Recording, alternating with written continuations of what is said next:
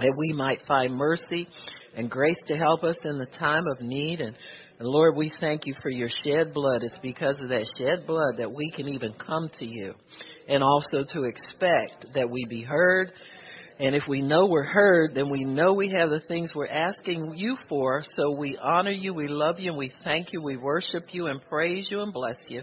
In Jesus' name, amen, and praise God. Amen. So today I thought I'd talk about the fact that we are not of this world. Amen. We are not of this world. Rach, come here a minute and push this back a couple of inches so I can see your little face over there and I keep an eye on your father. I see Miss and you too, Miss Pat. I'm gonna keep an eye on you. Sitting, hey. Thanks for that's good. Thanks for sending our friend over, your neighbor. She's a sweetie pie. I threatened to take her and go over her house and preach. She is, and you know uh, when she was here, uh McCrowd wasn't with me. So I told her, I said, girl, come on, let's go over to your apartment. We can preach over there and have us a good time. I said, hey, ah, I always got me a spot. But anyway, you tell her we love her and, and just whenever she feels the need, get on back here. Amen. She's always welcome. So praise God. Amen. See, Miss Pat is evangelizing for us. That's right. God is using everybody. Everybody who wants to be used, He will use. So we are not of this world, and so um, and I thought I would kind of help us to understand what that means in the year 2017, what it means to not be of this world, uh, because we have to keep in mind all the time that the people of God have a history and a heritage of being separated from the world, being in the world but not of the world.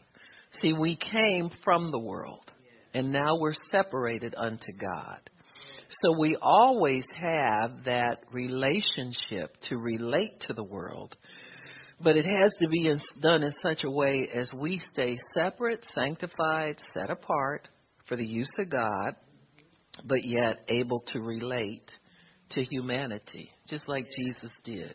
When he found himself, the Bible says he found himself fashioned like a man, and he humbled himself to the Father. And so that's what we must do. Always humble ourselves to the Father and do His will. And once we understand to do His will, the rest of it is pretty easy. But His will also is to keep us separated from the world. There's something that will happen to us if we don't keep that separation.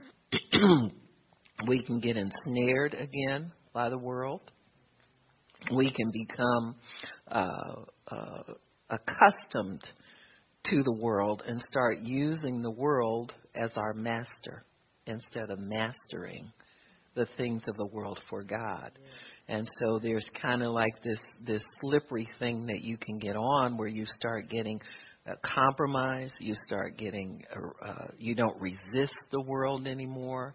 You start making excuses for what you see in the world and not really having that uh, righteous answer on the inside of you for the things that we observe the world doing. We know that the world is getting more and more depraved every day. Uh, we see people uh, uh, saying things that they didn't used to say. You know, on television, things used to get bleeped out. I mean, everything's just put on there now. And then with the internet and all the different ways people can communicate, uh, there's some just really, you can see the level of depravity that the devil has brought humanity down to, but God. See, there, there is a people in the earth who hold up a righteous standard, and that's us. But we have to be vigilant that we hold that standard not in some kind of crazy religious way or some kind of legalistic fashion, even though that's better than compromise. Don't get me wrong, you got me?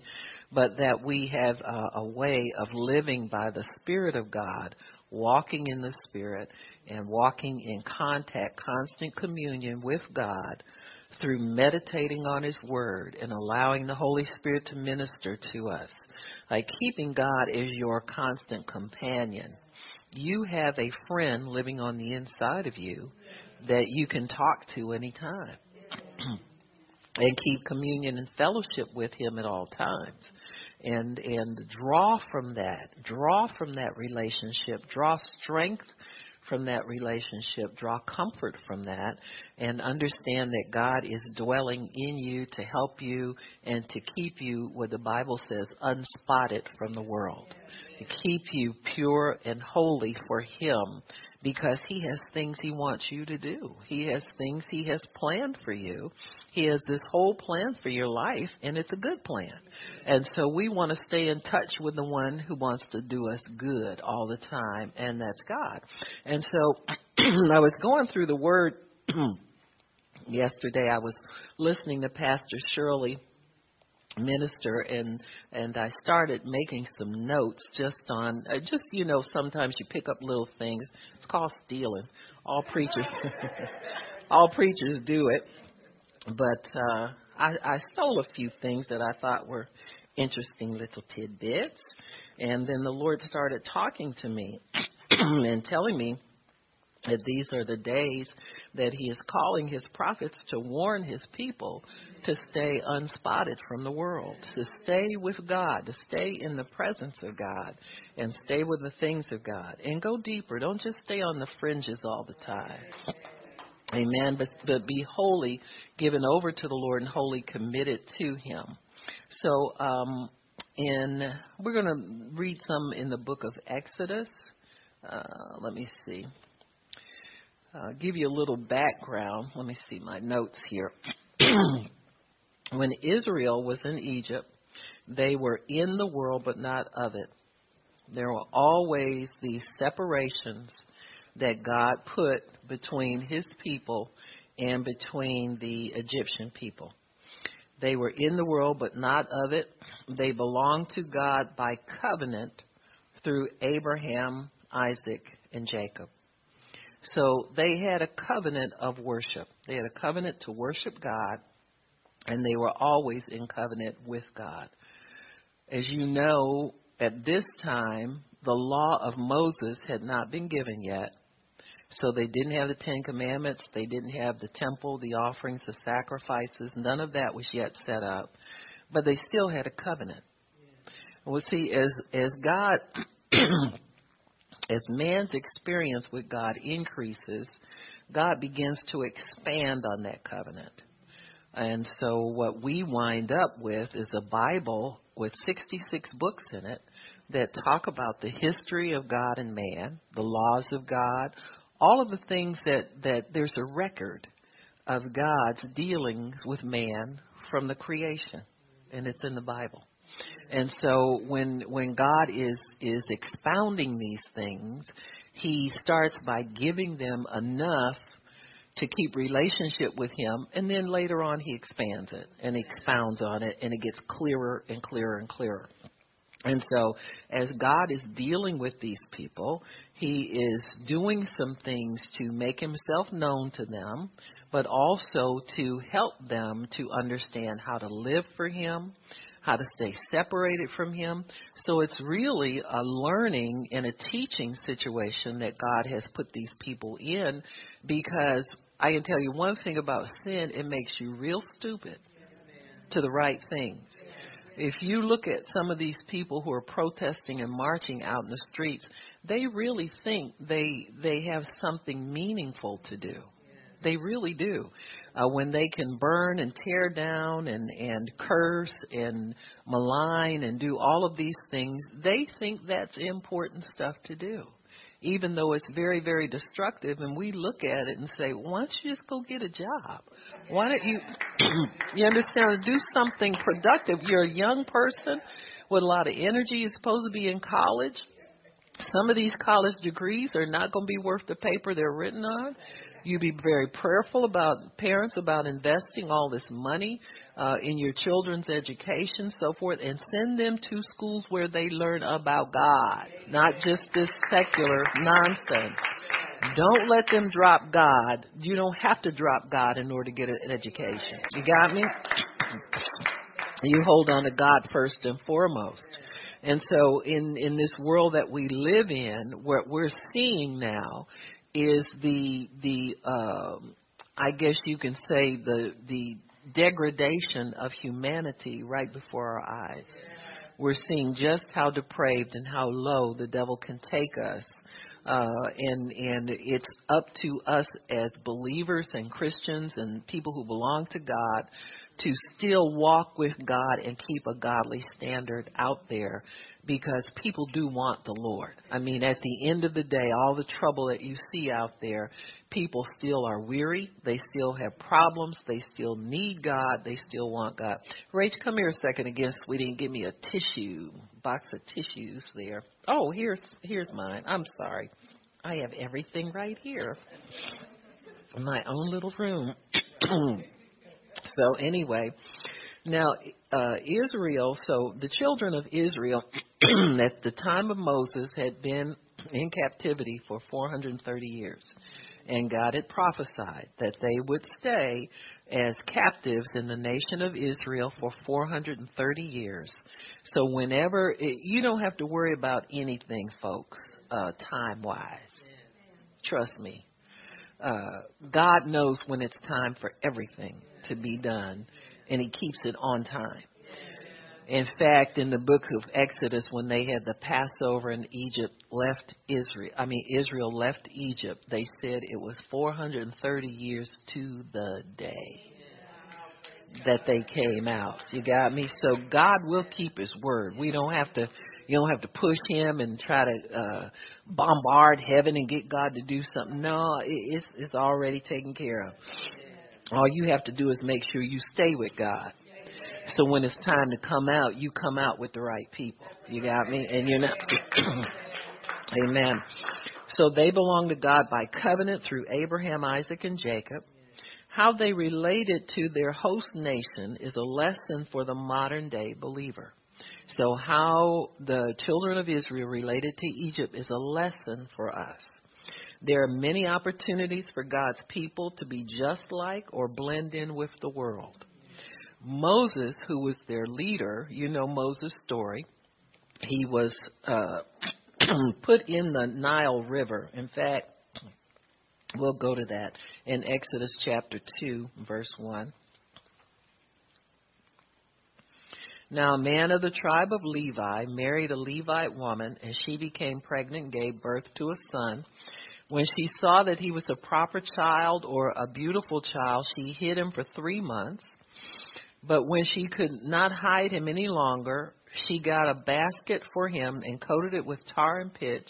She placed the child in it and put it among the reeds among the bank of the Nile. His sister stood at a distance to see what would happen to him. And Pharaoh's daughter went down the Nile to bathe, and her attendants were walking along the river bank.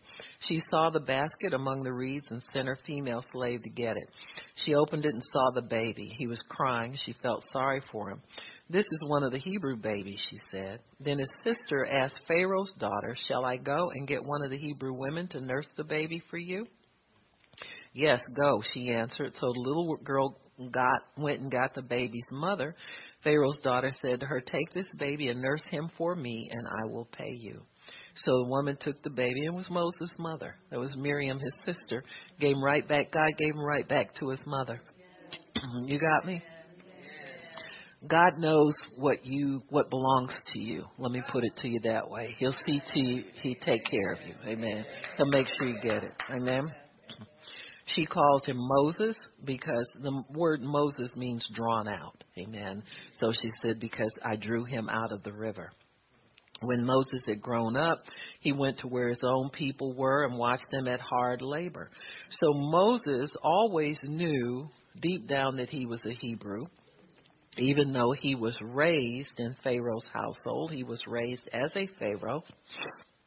He had privilege, he had power, but it was coming from the world. And so, this is what God wants us to make that distinction. We need to care about where our wealth comes from, where our privilege comes from, how we get what we get, who we're beholding to when we when we receive things, we need to care about that. as believers. We don't we don't need to compromise with the world in order to get our bills paid, in order to have uh, food on the table, in order to get a raise or get a promotion. We can do these things God's way. Many times we think God takes forever to do something.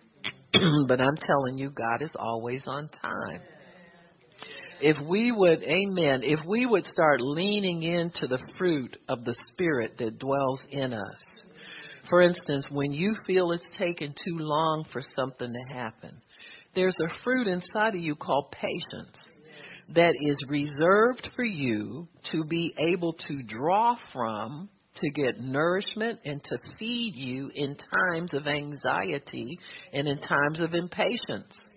So that the and if you lean into the fruit of the spirit you won't let the enemy push you into doing something premature just because you think you can't take it any longer. Got me that is so typical of the world and the way the devil treats his people. He's always pushing them around. It's it's taking too long. You you got to get this. You got you can't wait forever for you know when am I going to get this? All this kind of stuff. And and God has everything that you need on a schedule that's going to bless your life. Amen. In other words, you be blessed and not stressed. Uh, because the world will stress you out, pushing you and pulling you, and got to do this and got to do that, and you know, heaping all this responsibility on you.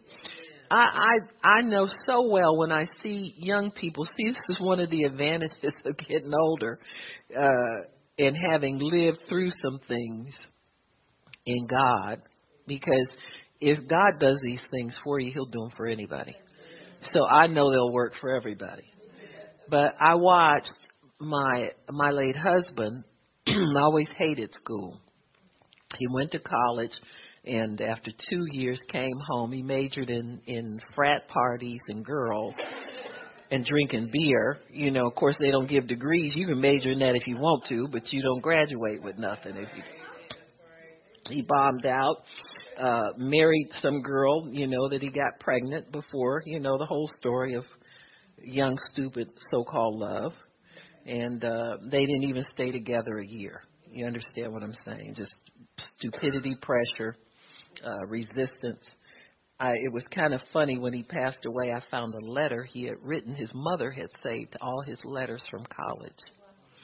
And his mother, and I'm going to tell you something about parents and the fact that you should listen to them he had written her a letter and said, "I'm coming and I'm bringing, uh, you know, the girlfriend, he said, I know you don't like her, but I don't care.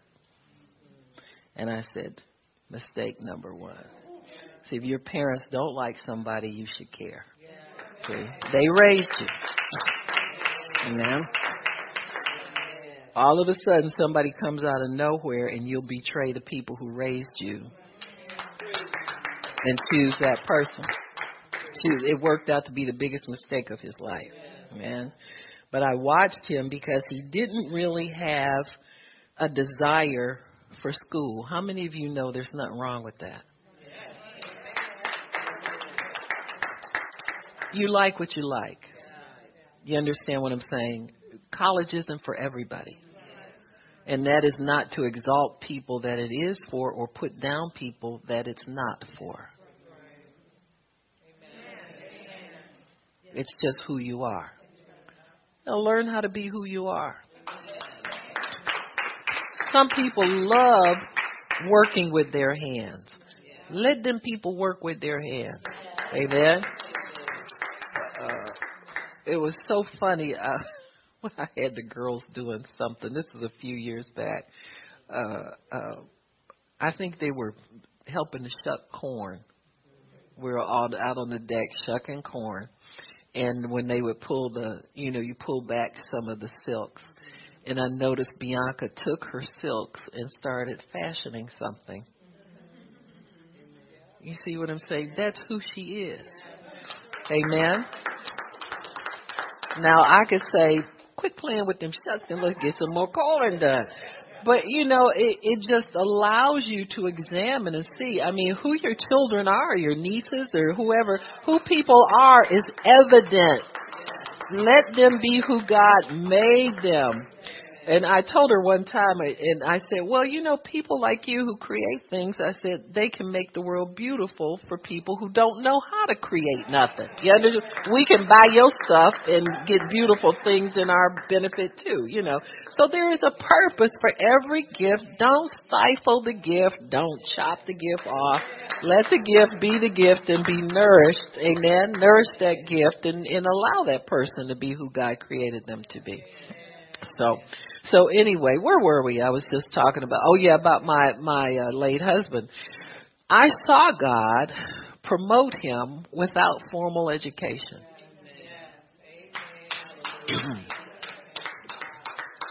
See, when ability has nothing to do with degrees,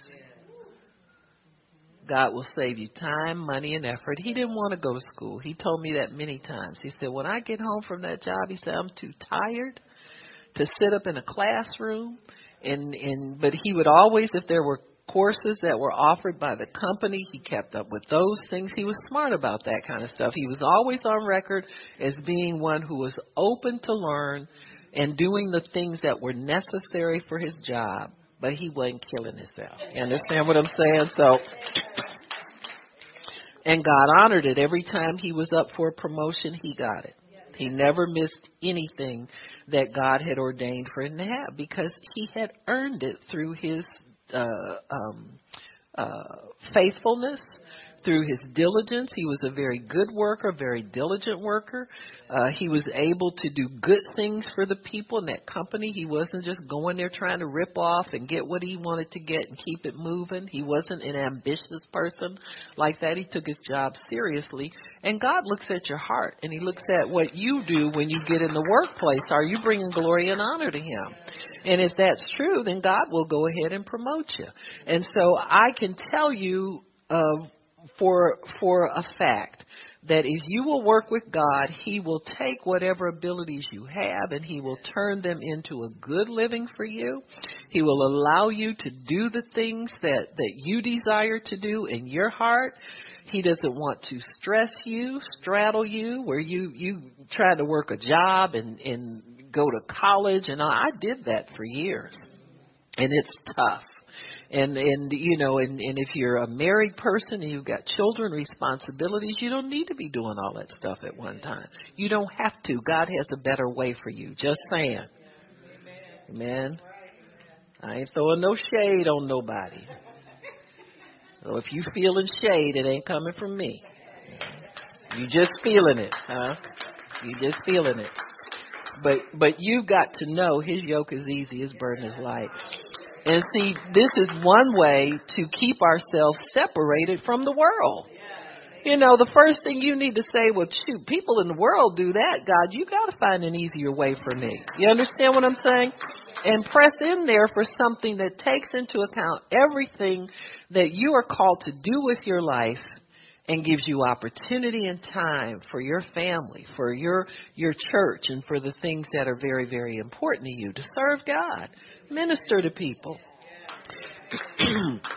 you need to put a sign on your door at work and just say the minister is in, the minister is out, or the minister is far out, you know, way out today.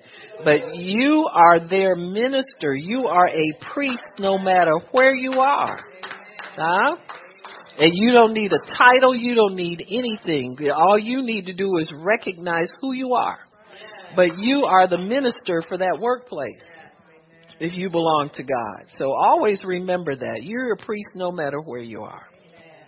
So so here Moses is born now in in in uh, Egypt and we all know the story. He has to leave.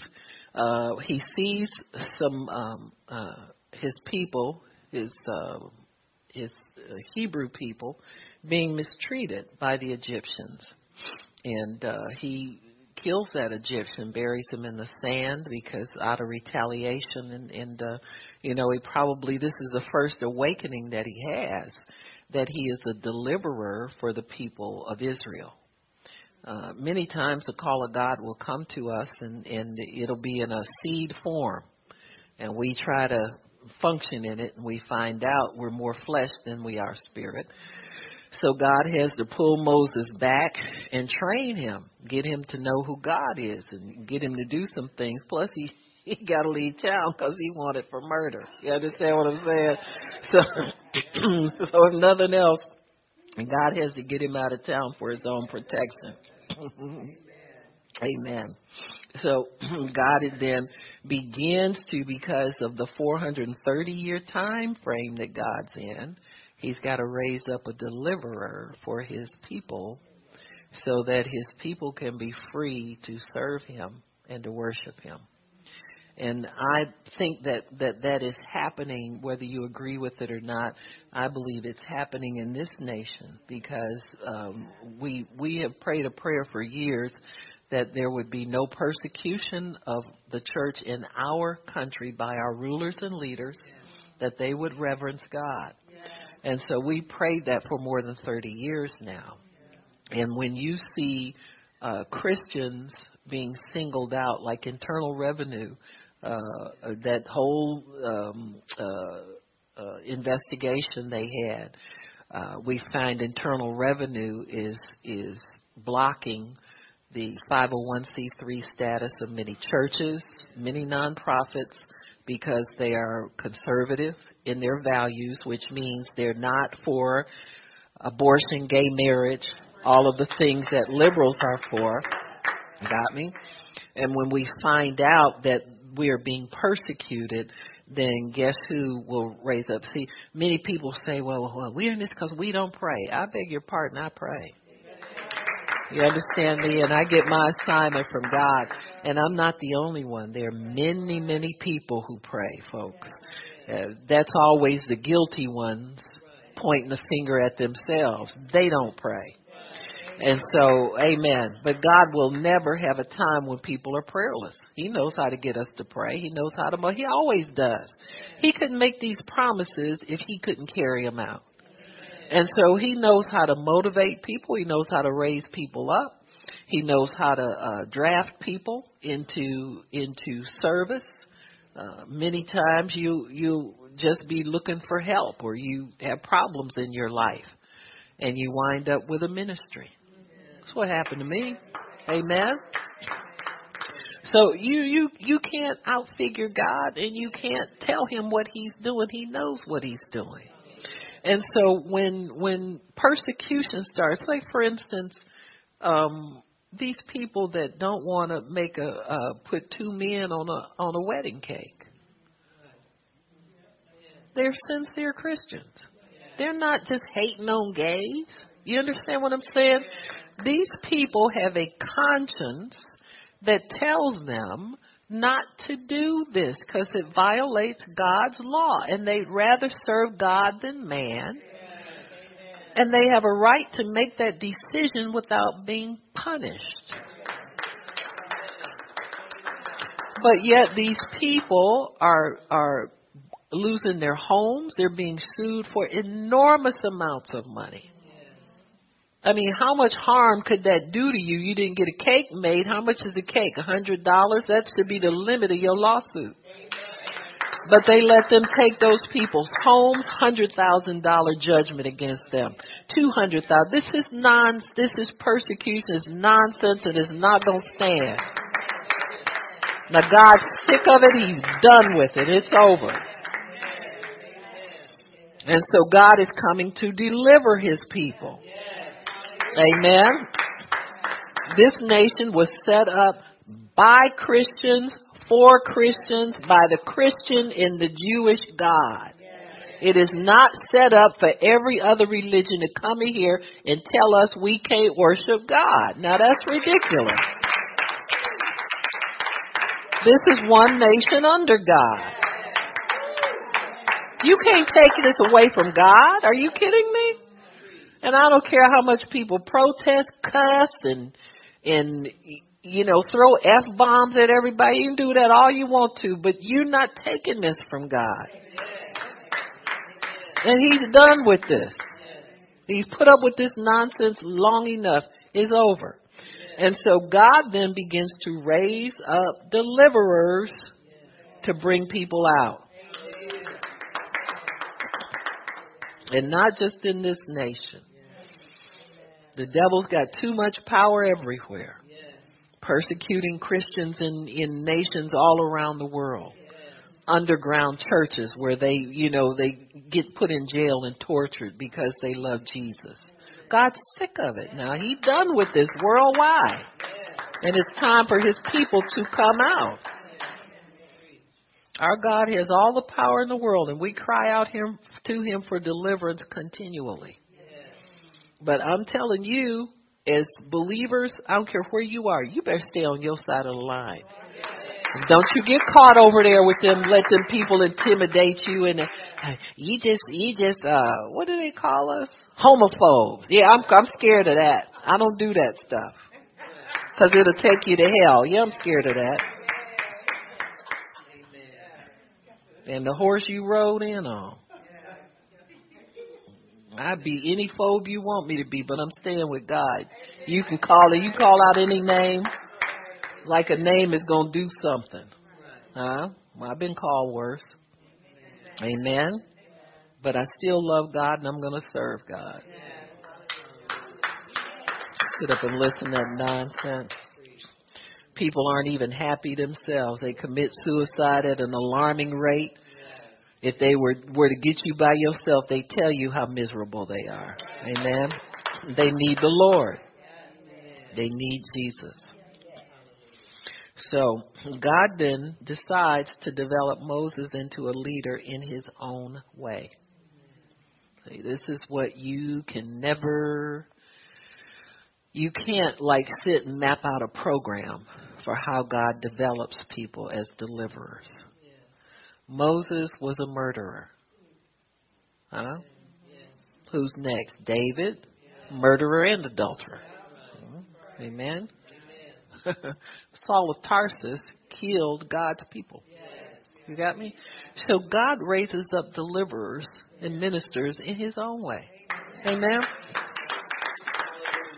If we're looking for somebody who has a clean background as a candidate for serving God, we won't find one, not a human one. You might find a robot with a clean background, but you're not going to find a human with one. So God decides to raise up Moses in his own way, and Moses spends uh, the next 40 years of his life in the desert of Midian. He meets uh, um, a Midianite woman and marries her. And then one day he bumps into God or God bumps into him. God bumps into people at the right time. Amen. The only thing we need to do is make sure we're on time with God. So God then must separate Moses from the world for 40 years. Never get upset about the amount of time God takes to do something in your life. Amen. You can't speed it up. You can't slow it down. You just got to stay. Yeah, just keep up with God. Amen. Keep up with Him. So Moses is separated from the world for 40 years. He abandons Pharaoh's household. Godly leaders must lead this life of separation and consecration. Now, sometimes it may look like rejection because it looks like sometimes leaders look like they just don't fit in anywhere. You know, you try to work with this group and they reject you. You try to well, that's what consecration is.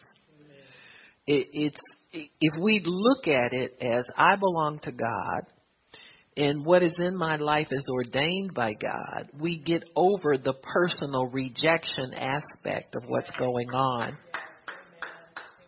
and look at it as a separation from the world.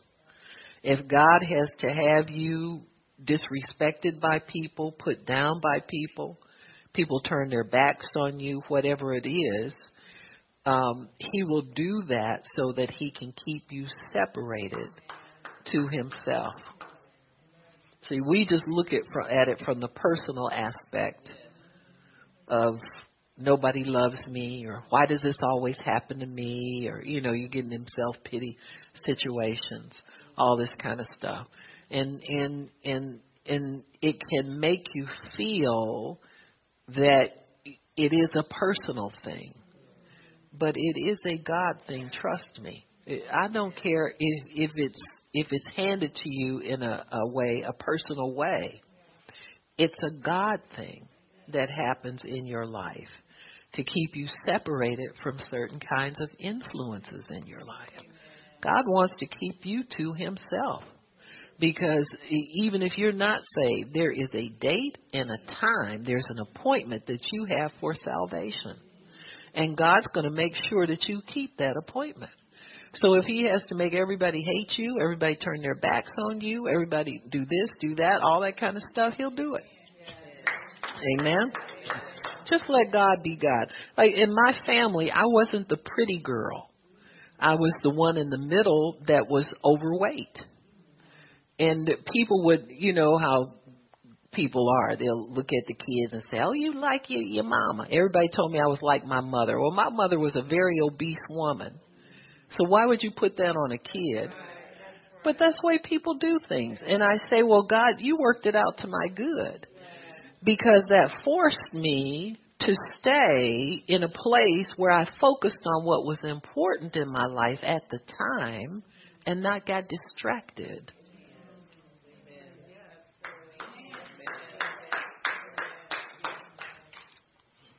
It's the same thing with all of you.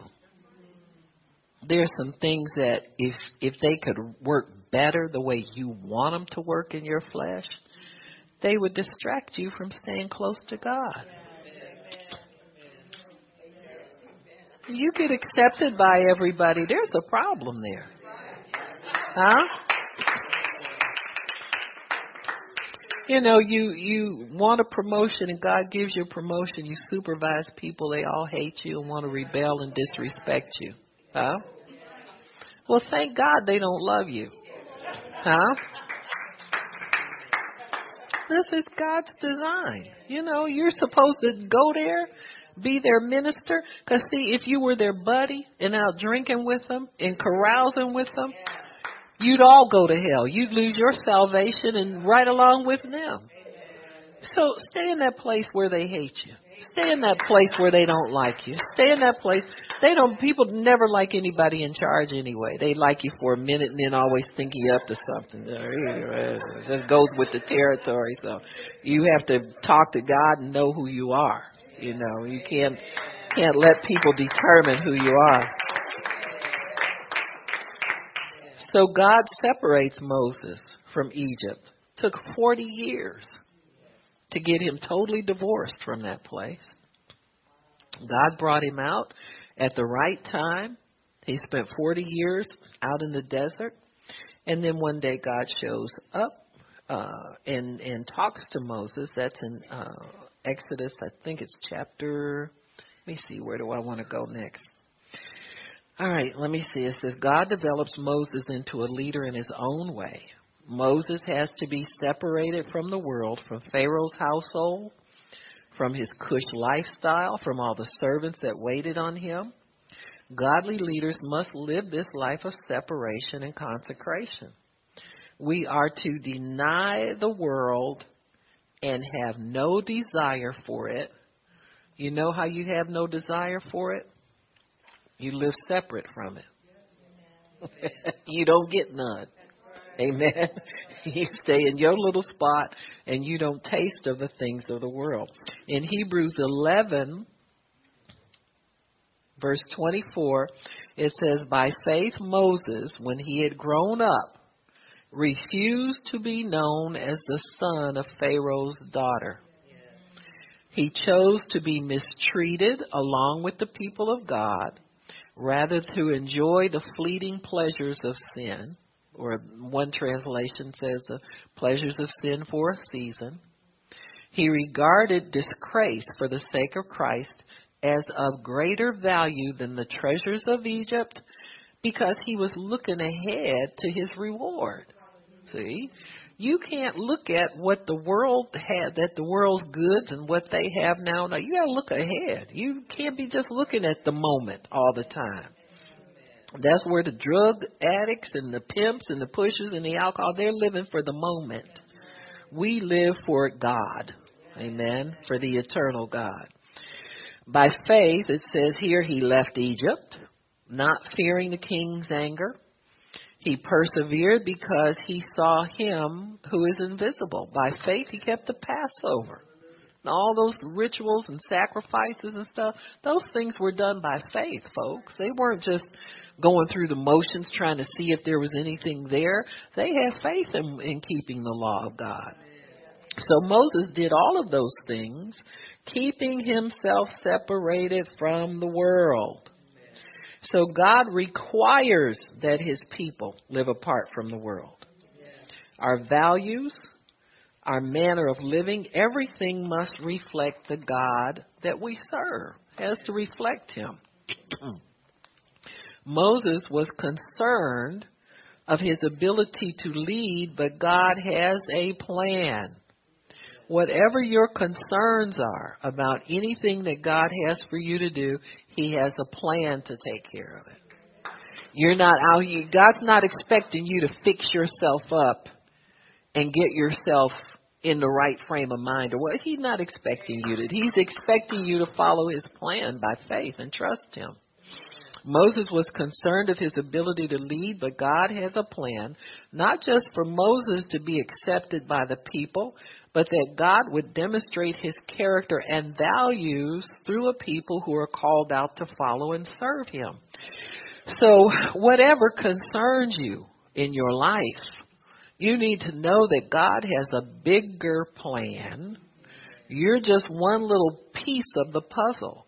God has a huge plan here, but He expects you to participate and play a part in it. One of the things God is expecting everybody here to do is pray. You got to know that those little prayers that you throw your prayer manuals got dust on it wherever it is in your house somewhere, whatever you're doing with that. Not throwing no shade. You might be feeling it, but I ain't throwing it. You understand what I'm saying? That's an important aspect of what God expects you to do. It really is. It's important that you pray, that you follow through on your prayer assignment. See, people don't like to be assigned things. But to me, assignment is is honor. You know, I think to myself, God, you're honoring what we do. You know how many people are running around trying to get a ministry? And you have one?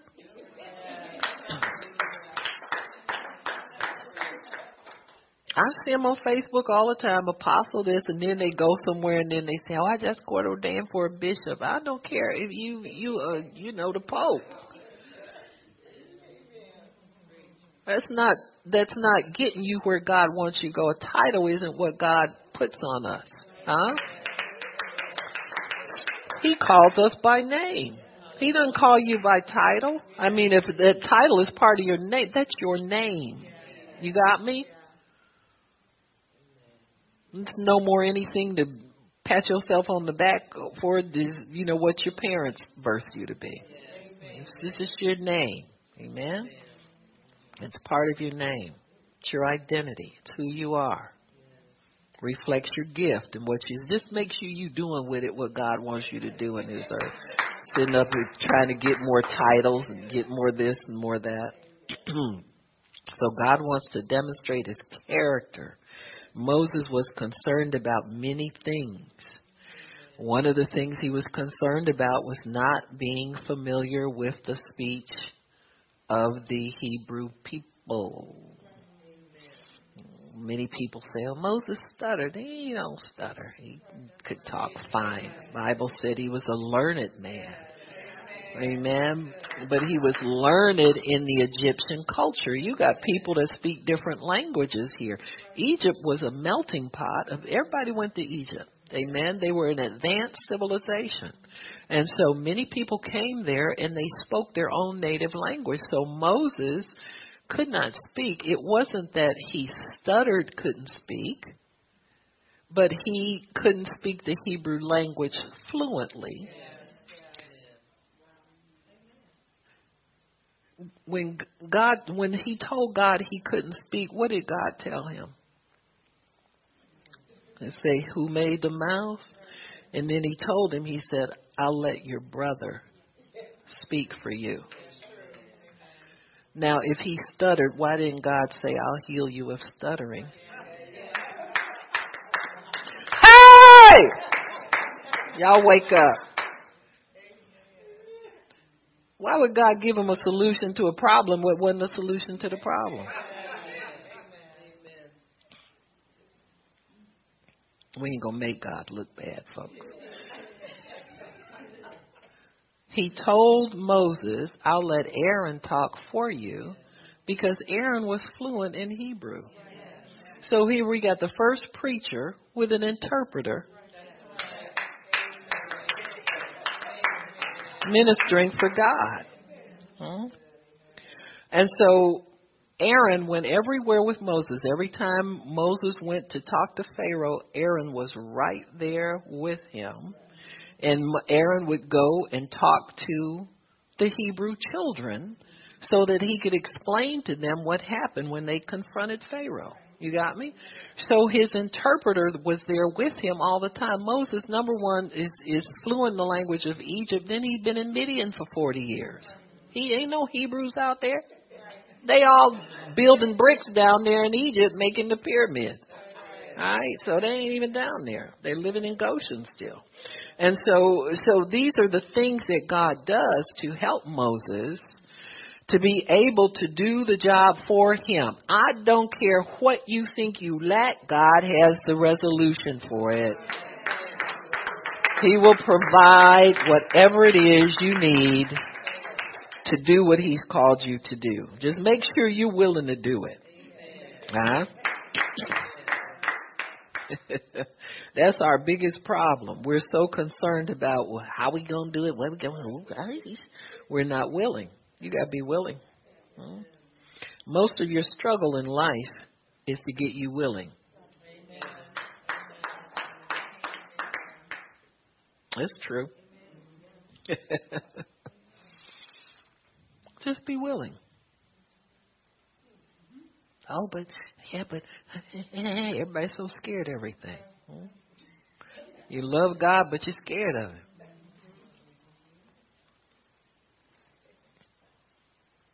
Genesis 45:10, you'll see the time of Joseph. You see where Israel lived in a separate land called Goshen. God separates people out from the beginning. You got me? Those people never lived close to Egypt. They worked there, but when they went home, they let they clocked out and left Egypt in Egypt. You got me? And they went and and chilled out in Goshen. So in Genesis 45, let me see the note that I put there. So trying to just give you the highlights of of uh, how they lived.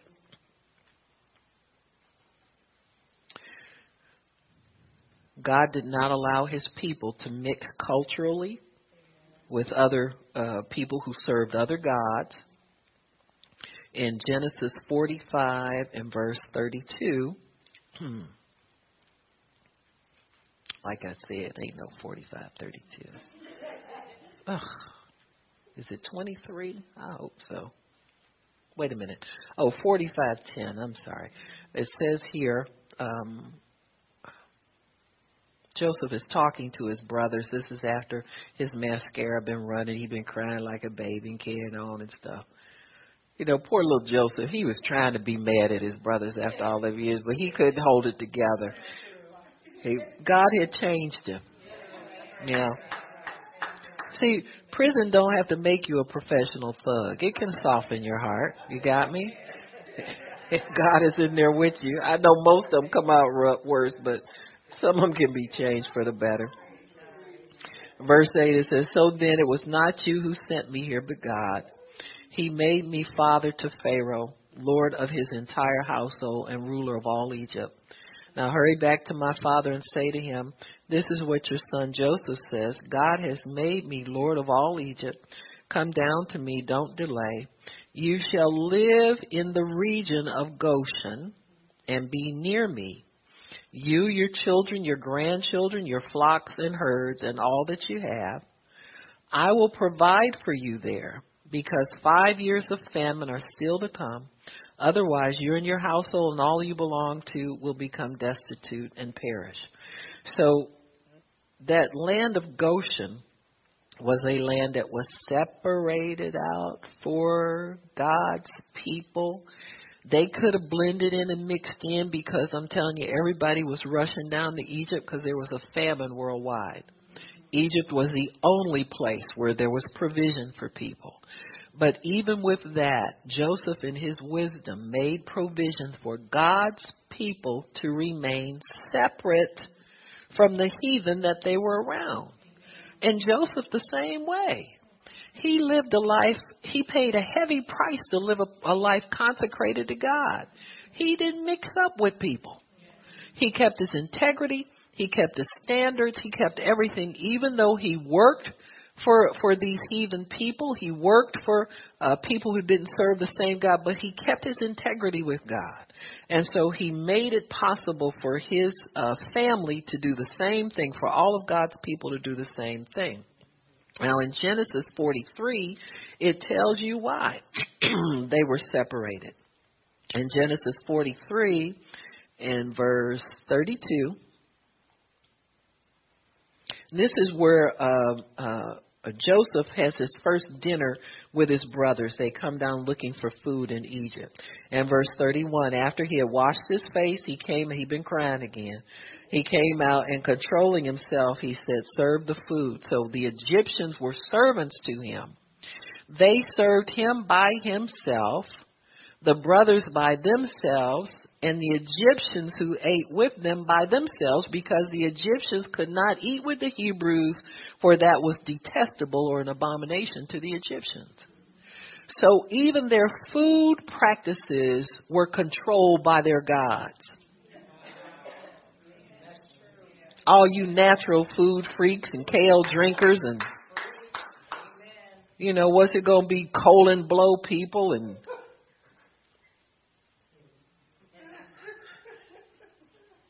You notice how everything has a cleanse to it?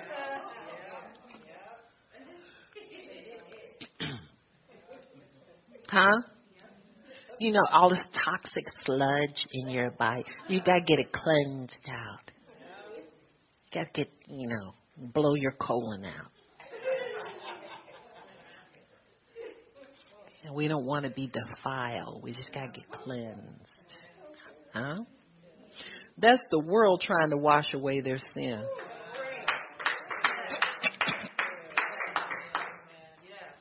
Now, hear me, and I'm not going to tell you all this again because this is elementary. The Bible says it's not what goes in your mouth that defiles you.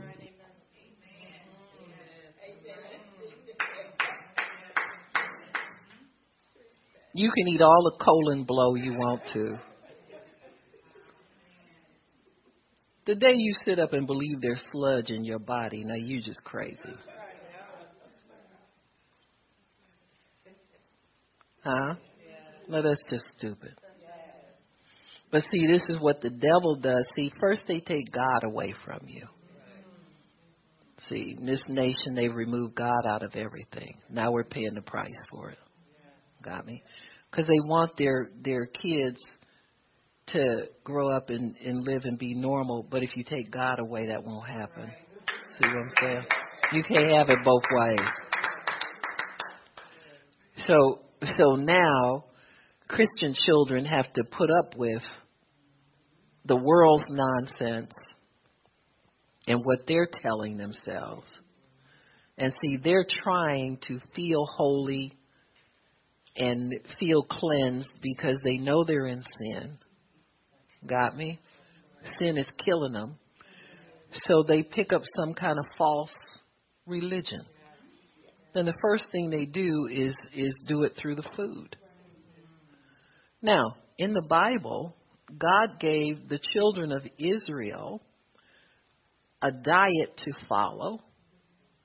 Not saying they did. Like you and me. We know what we ought to eat, but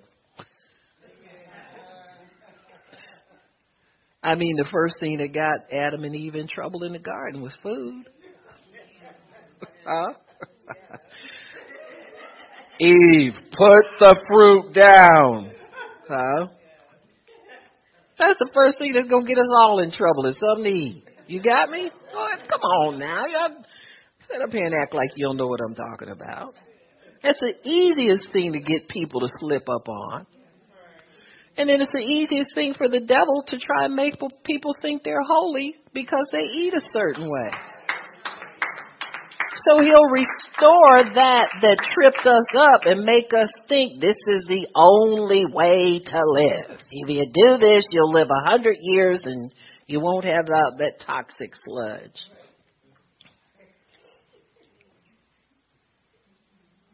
But he does it through, you know, and then, oh yeah, we got to give you something to do to make you feel spiritual. Oh yeah, they're spiritual people. So they sell you yoga mat and yoga pants. Now see, you can't do it right without the mat and the pants now. So now you got some billionaire making more money making them pants and the mat so you can feel holy.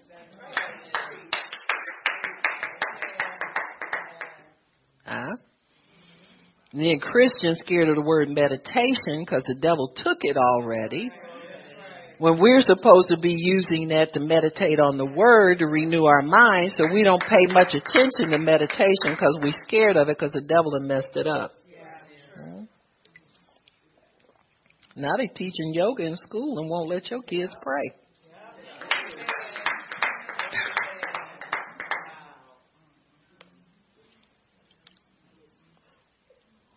It's a minefield out there, folks. You got to keep yourself separate. You got to know the Word of God.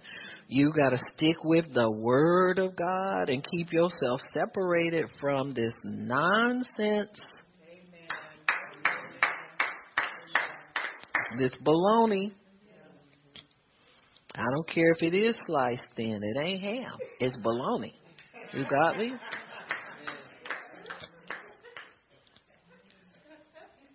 That's an old joke.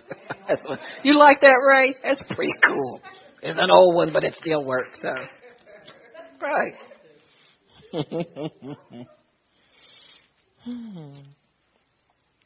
so, Joseph, these things are an abomination. There are some things that you do are an abomination to the sinners around you, but they won't let you know it. When you say certain things you say that are normal for you to say, you know, it, they hate it, but they smile in your face. Huh? You'll never know they hate it. See? So God is separating you anyhow. You had Christians try to compromise, and God is separating us anyhow. Huh? They got now where they'll find your old your old tapes and recordings and bring them up. And who's that? Kim Burrell, Pastor Kim Burrell thought she was gonna get all famous singing some theme song or something somewhere. Huh? But they found an old sermon of hers where she was giving the word where homosexuality is concerned and they got her busted off the Ellen show.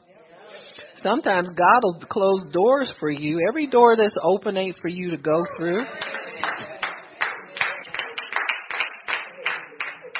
We need to tell people in the world we don't want nothing you got you striving to get accepted by the world for? So already with God's people, there's a separation in manners and customs. You know why God told his people not to eat certain things? To remind them to trust him for their provision. You got me? That's the only reason. There's nothing wrong with pig. I don't want to I don't want to get your Muslim side upset. There's nothing wrong with shellfish, See, we like that, but we don't talk about, well, in the Bible it tells you don't eat certain things. Are you nuts? Do you know the penalty of the old covenant? And it's him, some people go get them old diets and say, this the biblical diet now to dug that old stuff up and tell you it's still working. Like Paul said, there's, if you worship God with your will, there's a little wisdom there. But you're trying to worship Him with your spirit. You don't worship God with your will, you worship Him with your spirit. Tongue talking Christian.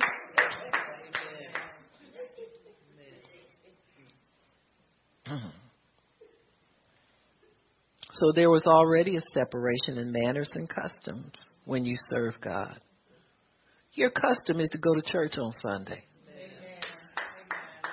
Them heathens you work with and work for is out jogging on Sunday. And see, when I was a new Christian, I would lean, when I was driving by myself, I'd lean my head out the window and say, go to church! I should do it now. Because there's more out of them out there running, running from the devil. Huh? Dropping dead of heart attacks because they need to be somewhere trying to find God. So you need to know that the values in our nation are lines drawn in the sand of politics now. So so your spiritual bent is being played out politically. Because the devil's smart enough to know that if he can enact laws that will force us into sin, then he's got us, so he thinks. You know, it's been tried so many times. When Moses was born, the Hebrew women were supposed to kill all the male babies when they were born. Imagine that. You give birth to a baby, somebody takes it away from you and murders it. You see how evil the devil is? You see why God don't want us compromising with him? You can't compromise with him. He wants everything. So God is making his voice heard and calling his people to come out from among them and touch not the unclean thing. Abortion, homosexuality, transgenderism, pedophilia, all of these are abominations to God.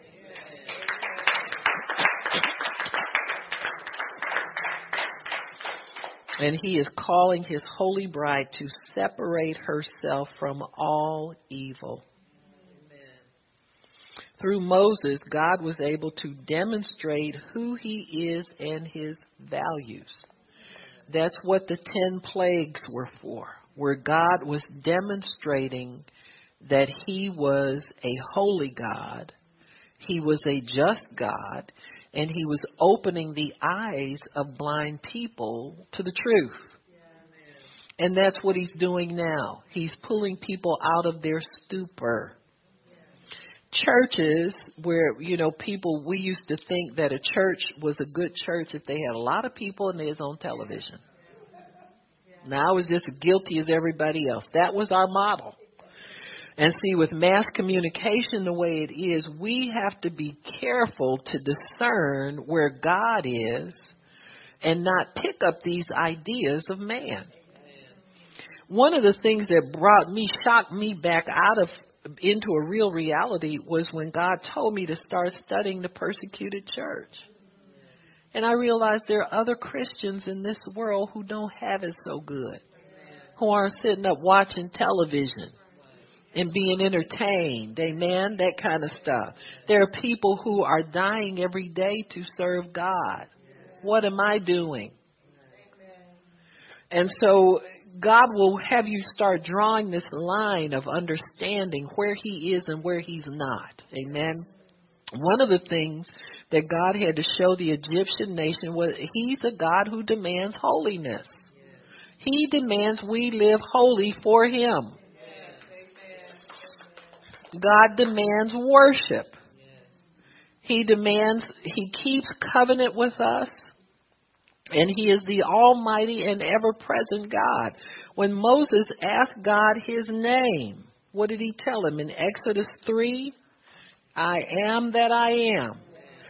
In other words, what God says here is this I am really means I'm alive. Buddha?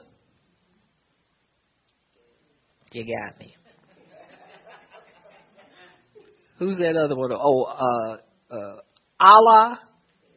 Uh, Jesus. Jesus is alive. That's why they hate him. They hate you because your God is alive.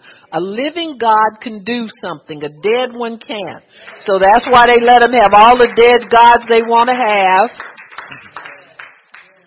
Want to kill you if you say anything negative about their little dead God.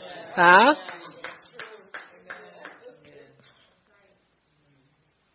So God is revealing himself so he can separate a people unto himself. He has to let people know he's alive. He has to let them know what he's like. He has to let them know what he likes and what he doesn't like so they can make a decision to serve him. Many people in this country have no clue what God is. We have taken God away from people for over, I think it's more, more oh, I know over 40 years now when they took prayer out of school. They took, and, and the woman who fought to get prayer out of school wound up being murdered by people that worked for her, buried her in the desert. See, that's your reward when you serve the devil. When he's done with you, they kidnapped her and her granddaughter and her son, tortured those people, stole all the money from them, and buried them out in the desert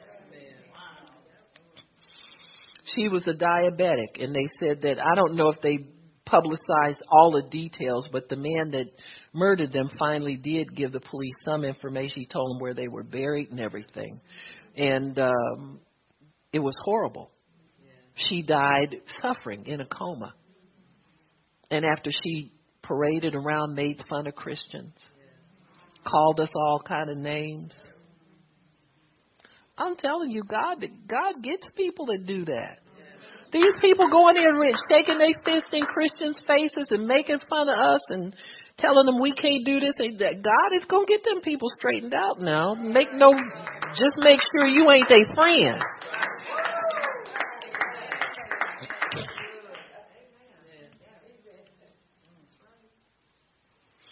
So Moses finally hears from God, starts gathering the people together in Exodus 4, 29 through 31.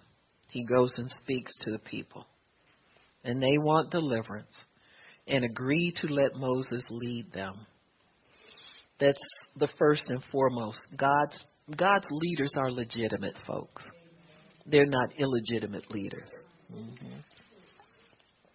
When he raises somebody up, he raises them up legitimately.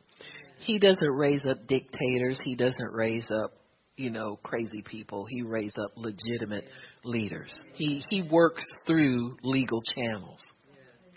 So the people want deliverance and agree to let Moses lead them. Pharaoh, though, because he's in control, begins to harden himself against everything Moses tells him that God told him to tell him. God demands deliverance from all bondage. Trust me. Anybody that's being uh, held against their will, captive, imprisoned, I don't care what it is, people, drugs, uh, whatever it is, God is in the delivering business. He will get those people delivered. God puts an end to all oppression, especially oppression of His people. Persecuted Christians worldwide are soon to be delivered. You need to know that abortion in this nation as a legal practice will end. Genocide and terrorism will soon end. God is raising up deliverers worldwide. Amen. Are all these people Christians? No. Some of them are not. But God can get people to, to deliver. He can get them to do the right thing, whether he's they're His people or not. Matter of fact, sometimes God can get more out of some people than He can His own. Just depends on how He wants to do things. God judged Egypt in the spirit of Pharaoh with demonstrations of his power through the plagues. These plagues pushed Pharaoh to be more hardened, but it showed Israel the power of their God. You got to understand that the nation of Israel did not know the I am. They knew that their, their ancestors 430 years ago had served had served um, a God, but they weren't really practicing serving Him. So God had to introduce Himself to His own people. So at the same time, He's introducing Himself to uh, to Pharaoh and the Egyptians. So when people are oppressed, they need to know that their God has power, and I mean all power. So God used everything that He had. In Exodus chapter seven, you see one of the plagues where Aaron's rod becomes a snake. And Pharaoh's magicians could do the same thing. So every test that they were put to, they they did the same thing. The one thing that did happen was Moses' snake ate up all the other ones. He was the biggest snake, but they could do everything everything that they could do. This is one of the ways God separates his people. Say, for instance, you're looking for God to give you a good job. Well, you can do that just with good principles. You don't have to pray. You don't have to serve God. You don't have to do. But there will come a time where there's something you need to obey God to get, honey. Trust me. You, he can, you the devil can give you duplicates of everything that God can d- give you except for some things. Because there's always something God reserves for himself that only he can do for you. Other than that, we could all serve the devil today. But God always reserves a power that only He can do. So in Exodus chapter 7, it was a snake. The rod became snakes. The Egyptians did it. The Nile was turned to blood. Pharaoh's magicians could do it. The plague of the frogs in Exodus 8. Pharaoh's magicians could do it. In in uh, uh, in uh, 8 uh, verse 19, if you'll turn there. See, when God's had it, He's had it. When He decides to show up, He'll show up. Verse 16 Then the Lord said to Moses, Tell Aaron, stretch out your staff and strike the dust of the ground. Throughout all the land of Egypt, Egypt the dust will become gnats. They did this and when Aaron stretched out his hand with the staff and struck the dust to the ground, gnats came on the people and animals. All the dust throughout the land of Egypt became gnats. But the magicians tried to produce it by their secret arts, and they could not. Since the gnats run people and animals everywhere, the magician said to Pharaoh, This is the finger of God. We have finally bumped into God for real. Amen. Many times Moses would do things, and these were things he would already knew how to do.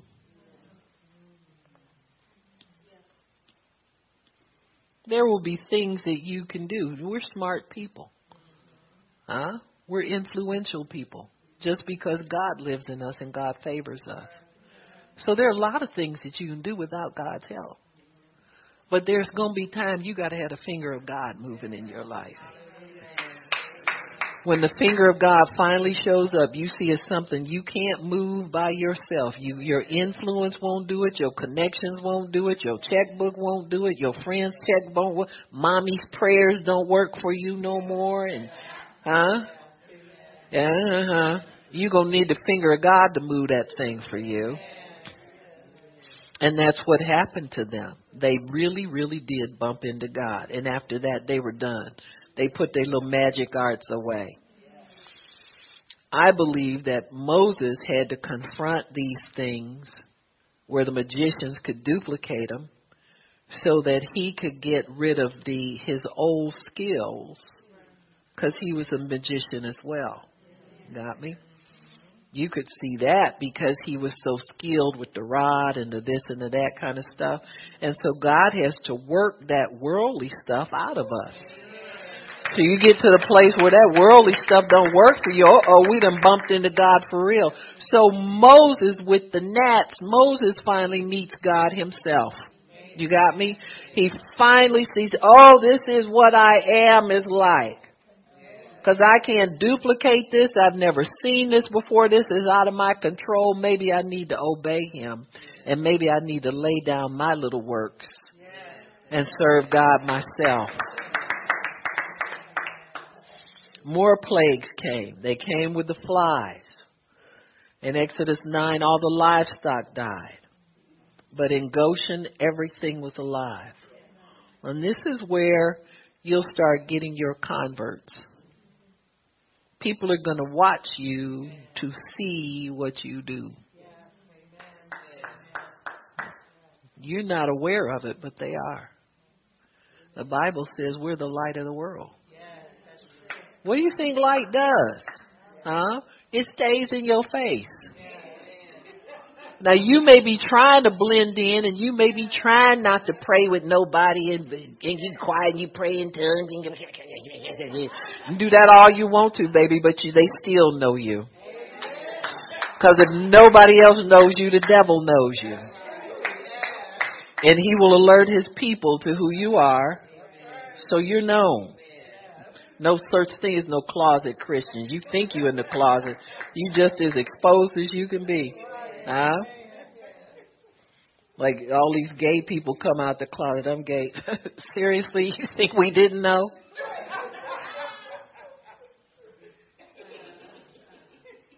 you might feel better for having said it, but we've been knowing this all along. Who you think you're fooling? Them devils is very obvious. Hey, seriously. Oh, now. Same thing with you closet Christians. Trying to wear the clothes, talk the jargon, be all cool and everything. You can't even keep up with the crazy stuff they do. Pants hanging off the butt. Oh, they doing that now. I got to do that too. And uh, just get real here. Just be you. Go put some straight clothes on and be like a straight, boring Christian.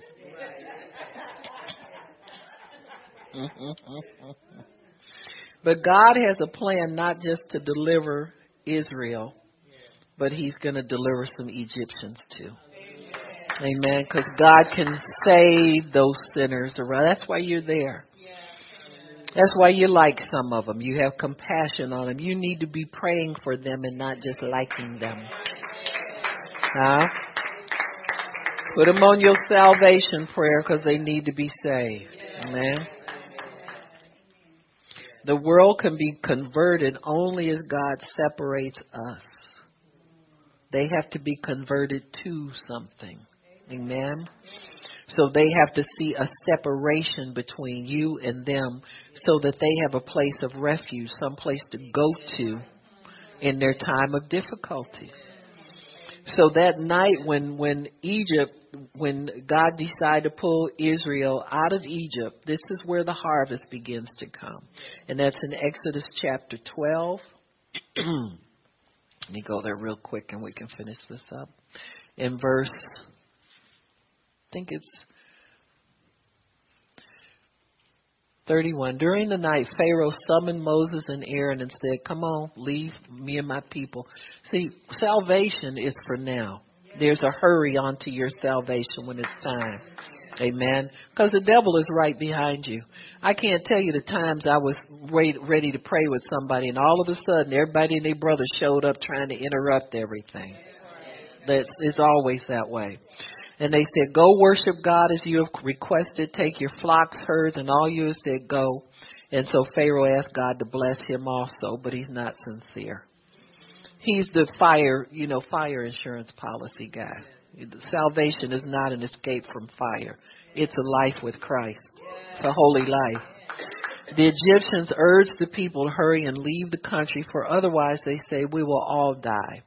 So the people took everything they had the Lord, verse 36, the Lord had made the Egyptians favorably disposed toward the people, and they gave them their gold, their clothing, and everything that they asked for. So they plundered the Egyptians.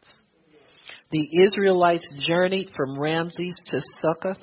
There are about 600,000 men on foot besides women and children, and many other people went with them. So here's your Egyptians. You know the Egyptians sitting up watching the plagues all the time? They wasn't watching for nothing. Sinners who watch you are not watching for nothing. Cause then people say, now listen, we sat up and we watched everything that our magicians did.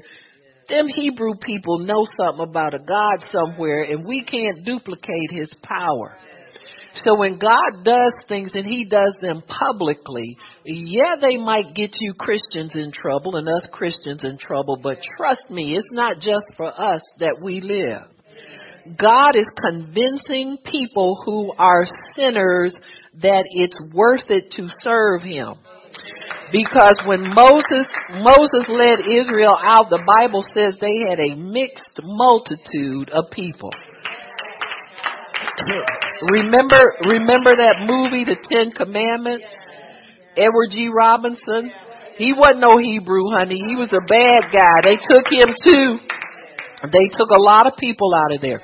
So when God starts showing who He is, when it's a confrontation between good and evil, God will show, pay attention, folks, to what's going on in the world. Pay attention to what's going on in our nation. The Bible says, why do the heathen rage and the people who ma- imagine a vain thing? He who sits in the heavens is laughing at all of these people who think they're intimidating the people that God has called to preserve this nation and the world. But God will have his way and this nation will remain one nation under God. So help us God in Jesus name. Amen. Amen. Praise God. Praise God. Father, we thank you for your you stay on God's side. Amen. Forget the compromise. There's no time to make friends with anybody who's not talking right, walking right, worshiping right, any of that stuff. Uh, the world is going to change very, very quickly. God's promised that. It's going to be a righteous takeover all over the world. And God is going to establish his throne in this earth because he's tired of the devil whooping up on people and taking their minds, stealing from them, uh, taking their children, uh, capturing them through drugs, kidnapping, and human trafficking. All this is an abomination to God. He's done with it. You hear me? He's done with it. But you got to make sure you stand up for God every place that you are. Amen? Because that's what He's depending. On that's our part to do is just to walk right before Him and stay holy before Him at all times. So, Father in heaven, we thank you that we are a holy people. We love living for you. It's not something that we do, it's something you've done for us. And we thank you. I thank you, Father, for everybody healed in this place. In the name of Jesus.